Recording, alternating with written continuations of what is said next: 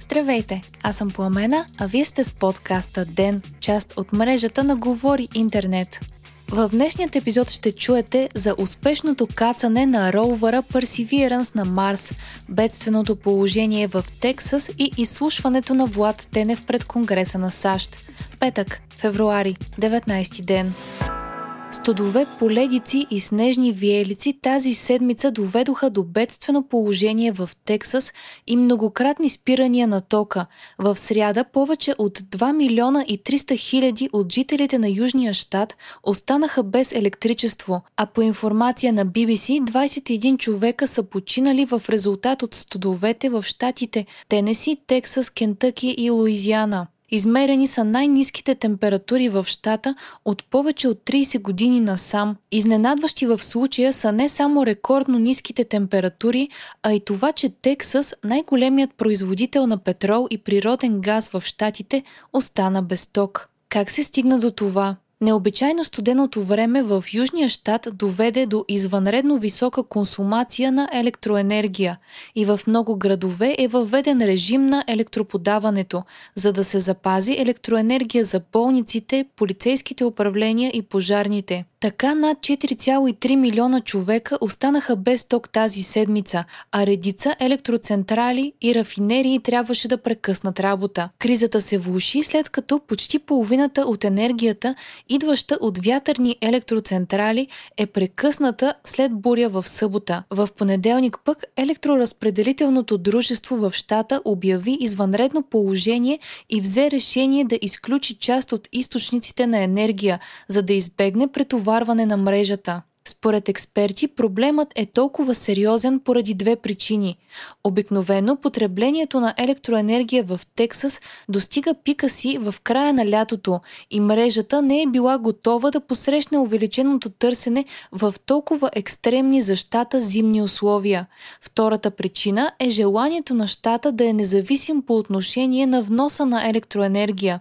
Тексас е на първо място в САЩ под добив на суров петрол и природен газ и в челните позиции на доставчиците на слънчева и вятърна енергия. Южният щат е изградил затворена електроразпределителна мрежа, която в този случай му пречи да внася енергия от другите щати. Кризата предизвика разнородни реакции. Някои от републиканците се изказаха срещу природните източници на енергия в Твитър, докато университетски преподаватели в Тексас насочиха вниманието към това как промените в климата се отразяват на енергийните системи в страната. Освен за хората, студовете в Тексас доведоха и до криза в животинския свят. Хиляди морски костенурки са били зашеметени от ниските температури. Студовете са предизвикали спад в телесната температура на костенурките и те са изпитвали затруднения да се движат и хранят. Хората в щата са се обединили в събирането и транспортирането на костенурките и по информация на BBC повече от 3500 костенурки са били спасени до сега.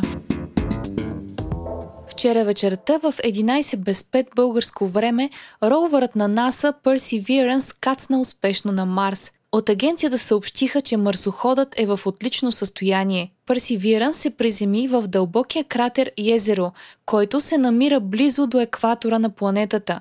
В следващите две години ровърът ще пробива скалите в местността, в търсене на следи от живот. Смята се, че преди милиарди години именно в кратера Езеро е имало огромно езеро, а където е имало вода, съществува и шанса да е имало и живот. Perseverance вече изпрати и първата снимка от повърхността на червената планета, а следващите седмици се очакват много нови кадри.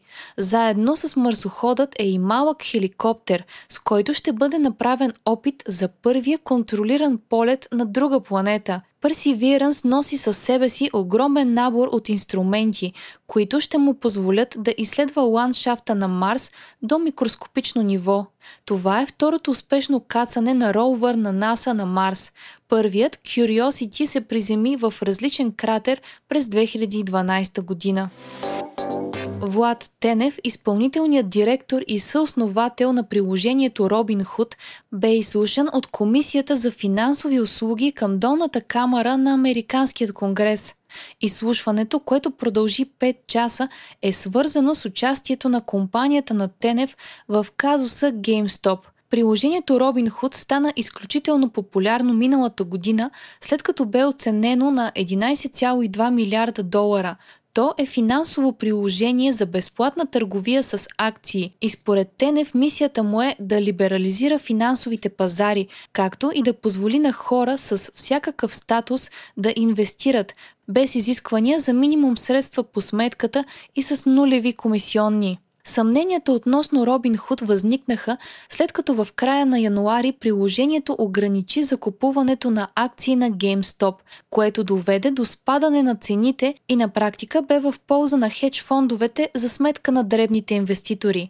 По време на изслушването си, Тенев се извини за действията на Робин Худ от януари и каза, че случилото се е неприемливо, както и че ще направят всичко възможно да не се повтори. Той отрече приложението да е действие действало в полза на някого, въпреки че връзките на Робин Худ с Уолстритската компания Citadel Securities предизвикаха възмущения. Робин Худ получава такси от Citadel, а Citadel са инвестирали в един от хедж фондовете, които пострадаха след като акциите на GameStop скочиха от 20 долара на 350 долара в рамките на седмици. Директорът на Citadel е отрекал някой от компанията му да е обсъждал с Робин Худ въвеждането на ограниченията. Освен Тенев, Конгресът е изслушал и представител на платформата Reddit, както и менеджери на хедж фондове още от деня. Премиерът Бойко Борисов поиска от здравните власти да се осигури възможност на всеки, който иска да се вакцинира, да може да го направи, независимо от фазите на националния план за вакцинация. Зеленият коридор е необходим според премиера, тъй като данните показват, че едва 10% от българите са готови веднага да се вакцинират. Като още едно основание, Борисов посочи неявяването на много от записалите се за вакцинация. От днес пък в Пирогов бяха открити пунктове за вакцинация, които могат да иммунизират всички, които попадат в някоя от първите четири фази на вакцинационния план. Строежът на станалия известен в публичното пространство като подпорната стена, комплекс Алепу Вилич, бе обявен за незаконен. Административният съд в Бургас определи разрешителното за изграждане на хотелският комплекс като нищожно. Наблюдаващият прокурор коментира строежа като абсолютно незаконен и заяви, че не може да има укрепване на свлачище заедно с строеж. В момента строителството на обекта е спряно, а ако решението на Бургаския съд не бъде обжалвано, всичко построено до този момент трябва да бъде съборено, съобщава БНТ. По информация на Капитал, инвеститорът ще обжалва решението пред Висшият административен съд. Разрешението за строежа е издадено през 2018 година от главния архитект на община Созопол, а според административния съд в Бургас има данни за документни и други престъпления. Вие слушахте подкаста Ден, част от мрежата на Говори Интернет. Епизода водих аз, Пламена Крумова. Редактор на Ден е Димитър Панайотов, а аудиомонтажа направи Антон Велев. Ден е независима медия, която разчита на вас, слушателите си. Подкрепете ни, ставайки наш патрон в patreon.com. Говори интернет, избирайки опцията Денник. За 5 долара на месец ни помагате да станем по-добри и получавате достъп до нас и до цялата общност на Говори интернет в Discord. Абонирайте се за ден в Spotify, Apple iTunes или някое от другите приложения, които използвате.